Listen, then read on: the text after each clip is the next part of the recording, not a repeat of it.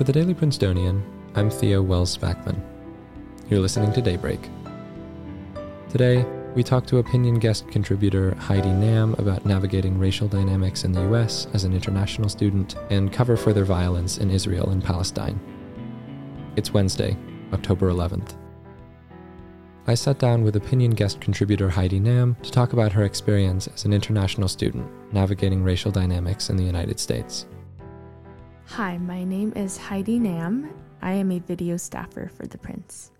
Could you tell us a little bit about this article that you've written this article concerns mainly the difference that exists between race a non US context and race in the US context, and how I feel like, speaking from personal experience, that international students should be more educated about this difference. So I grew up in South Korea and I moved to the States for the first time in high school. So I just was born and raised there. I didn't really have exposure to US culture. I I didn't really have any conception of what that looked like beyond what I had seen in movies, TV shows, which do show slices of life that may resonate with the reality in the US, but definitely does not capture the full picture.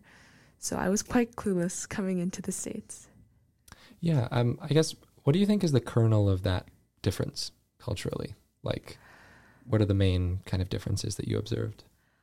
In Korea, there are foreigners, but I, I feel like you're more aware of Koreans and like mainly aware of Koreans while living in Korea and it's always like Koreans and others. At least that's how I perceived the racial and ethnic dynamic in my country. Whereas in you in the U.S., it's so obvious that this place is uh, quite literally a melting pot of cultures. It's important to know what those backgrounds and historical contexts are. And in Korea, I could just live my life not being aware of those contexts. In the piece, you kind of came by these lessons by accident. Yes. Right. For me, at least in this specific anecdote I share, how I learned afterwards was that my proctor, so the upperclassmen in residence, came to me after the karaoke was over and she explained to me what had gone wrong and what, what I had done wrong in that context. And so it felt quite scared. It felt secretive. It felt like there was no like official streamlined way of education of learning about race in the US context. And when I came to Princeton and I saw IO, I was very glad at first to see that they had that program. And I expected that this program would have the um, have lessons on the racially charged history of America, but it didn't quite get there.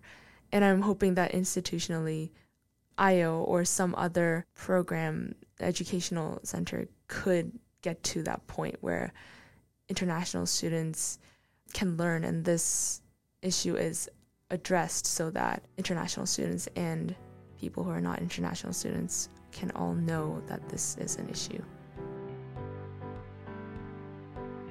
In campus news, University President Christopher Eisgruber, 83, released a statement yesterday on the ongoing conflict in Israel and Palestine.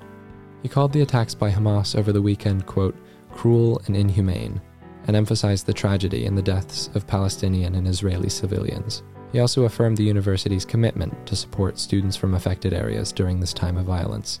He concluded by voicing the hope that campus discussions will be compassionate to all parties. In national news, on Sunday, the Democratic Socialists of America promoted a rally in support of Palestine. Protesters were heard to chant, quote, resistance is justified when people are occupied, among other chants in reference to Hamas's actions. The event is facing significant public criticism for anti Semitism, including from New York City Representative Alexandria Ocasio Cortez and a number of Democratic lawmakers. In a statement addressing the rally, Ocasio Cortez said, quote, The bigotry and callousness expressed in Times Square on Sunday were unacceptable and harmful in this devastating moment. On Monday, Israel announced a blockade on deliveries of food, water, and fuel to Gaza in its war effort against Hamas. This action comes in response to Hamas's initial attack on Saturday morning, when over 2,000 rockets were fired into southern Israel. Retaliatory Israeli airstrikes have quote unquote only started, according to President Benjamin Netanyahu. As of yesterday, at least 900 Palestinians and 1,200 Israelis have been killed since Saturday. A statement released by the White House on Sunday said that U.S. military assistance would be provided to the Israeli Defense Forces in the coming days. President Biden said yesterday that at least 14 Americans have been killed in Israel, and more are likely among the hostages held by Hamas. A statement released yesterday by Netanyahu's security cabinet announced that his government would not hold talks with, quote, a Palestinian government that is supported by Hamas. Hamas has threatened to kill hostages if Israel continues airstrikes on Gaza without warning.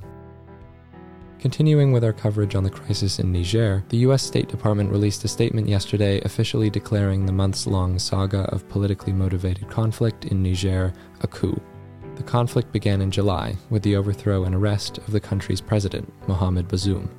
The Biden administration said that it had held off on this political designation in an attempt to support the reintroduction of democratic government, but it says it has, quote, exhausted all available avenues. The move publicly severs ties with the current leadership Hundreds of millions in foreign aid and significant military assistance to Niger will continue to be withheld after its initial freeze in August. Expect sunny skies with a high of 69 and a low of 41 degrees Fahrenheit. That's all for Daybreak today. Today's episode was written by Nivan Demija, Fikir Bayena, Zach Lee, and me, sound engineered by Eden Tashoma, and produced under the 147th Managing Board of The Prince. Our theme was composed by Ed Horan class of 22. For the Daily Princetonian, I'm Theo Wells Spackman. Have a wonderful day.